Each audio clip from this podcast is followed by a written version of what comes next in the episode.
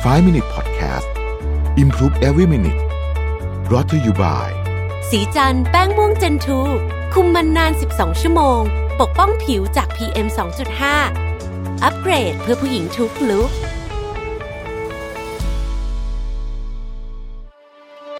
สิ้นสุดการรอคอยกับ Back on Track Planner สมุดจดรุ่นใหม่ปี 2021 จาก Mission to the Moon ผมอยากชวนทุกท่านกลับมาจดบันทึกชีวิต เปลี่ยนตัวเองให้กลับมาดีที่สุดทำสิ่งนี้ไปพร้อม ๆ กัน Back on Track สู่เส้นทางที่คุณอยากได้ สามารถดูรายละเอียดได้ในเว็บไซต์ของ Mission to the Moon ขอบคุณครับ สวัสดีครับ 5 minutes นะครับ คุณอยู่กับประวิทยานุสาหะครับ วันนี้จะพูดเรื่องกรอบความคิดเฟรมของเราเนี่ยนะ กับคำถามนะฮะ เวลาพูดอย่างนี้เนี่ย อ้างงานวิจัยเราจะเห็นภาพ ชัดขึ้นนะครับ คืองานวิจัยที่เรากำลังจะคุยถึงวันนี้เนี่ยเดิมเนี่ยมันเกี่ยวข้องกับทฤษฎีการสำรวจนะครับ แต่ก็ช่วยให้เราเห็นถึงความเกี่ยวข้องอย่างลึกซึ้งระหว่างกรอบความคิดและคำถามได้นะครับ โดยผู้วิจัยเนี่ยไปถามคนที่ยังไม่ได้แต่งงานนะครับ มีคำถามสองข้อ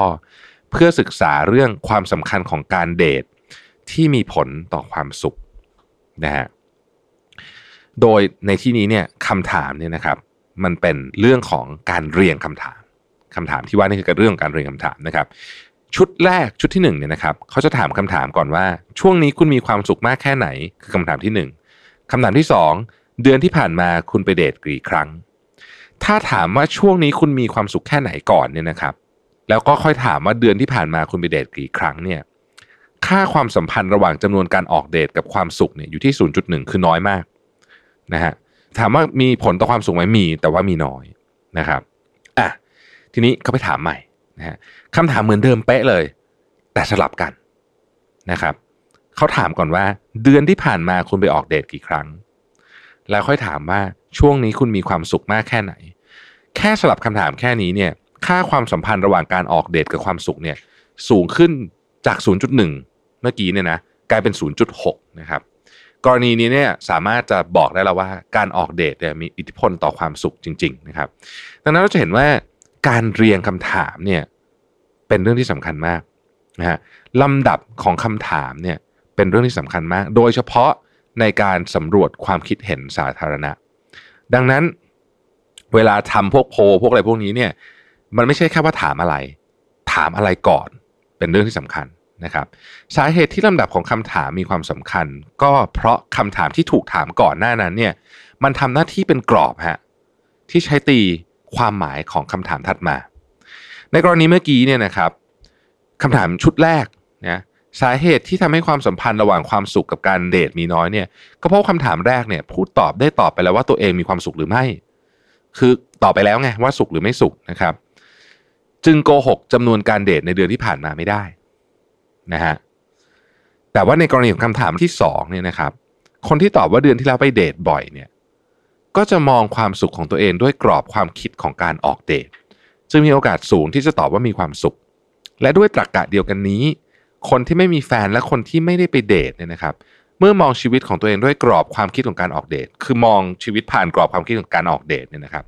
ก็จะมีโอกาสสูงที่จะตอบว่าไม่ค่อยมีความสุขทำให้ความสัมพันธ์ของทั้งสองคำถามเนี่ย เวลาเรียงแบบที่ว่าถามก่อนว่าคุณไปออกเดทมากี่ครั้งเนี่ยนะครับแล้วค่อยถามว่ามีความสุขแค่ไหนเนี่ย จึงมีความสัมพันธ์สูงขึ้น เห็นไหมฮะว่า กรอบที่ใส่เข้าไปคือจริงคนเรามีความสุขไม่ใช่มาจากการออกเดทซึ่งมันมีความสุขเยอะแยะเต็มไปหมด แต่ว่าในกรณีของการถามแบบที่สองเมื่อกี้เนี่ยมันใส่กรอบไปก่อนแล้วนะฮะปัจจัยที่มีอิทธิพลต่อการตัดสินว่าคนมีความสุขแค่ไหนเนี่ยมันมีมากมายเลย นะฮะอย่างที่บอกนะครับ มีเยอะแยะเลยเงินสุขภาพครอบครัว การงานอากาศเพื่อนฝูงโอ้โหสารพัดเต็มไปหมด แต่พอเราไปเฟรมว่าเอ๊ะ ไปออกเดทไปกี่ครั้งเนี่ย การเดทจึงกลายเป็นกรอบความคิดที่ทำให้เราเนี่ยไปโฟกัสที่เรื่องนั้นนะฮะแล้วผู้ตอบก็เลยไปประเมินความสุขของตัวเองจากการออกเดทนั่นเองนะงานวิจัยชิ้นนี้ยังแสดงให้เห็นถึงความจริงที่สำคัญอีกประการหนึ่งว่าคำถามก่อนการประเมินความสุขของผู้ตอบนั้นจะกลายเป็นกรอบความคิดในการประเมินชีวิตของผู้ตอบด้วย ซึ่งมีแนวโน้มสูงว่าคำถามที่เราถามตัวเองบ่อยๆนะฮะ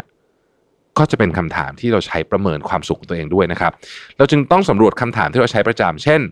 ถ้าเราประเมินว่าชีวิตตัวเองไม่มีค่า อาจเป็นเพราะคำถามที่ใช้ถามตัวเองนั้น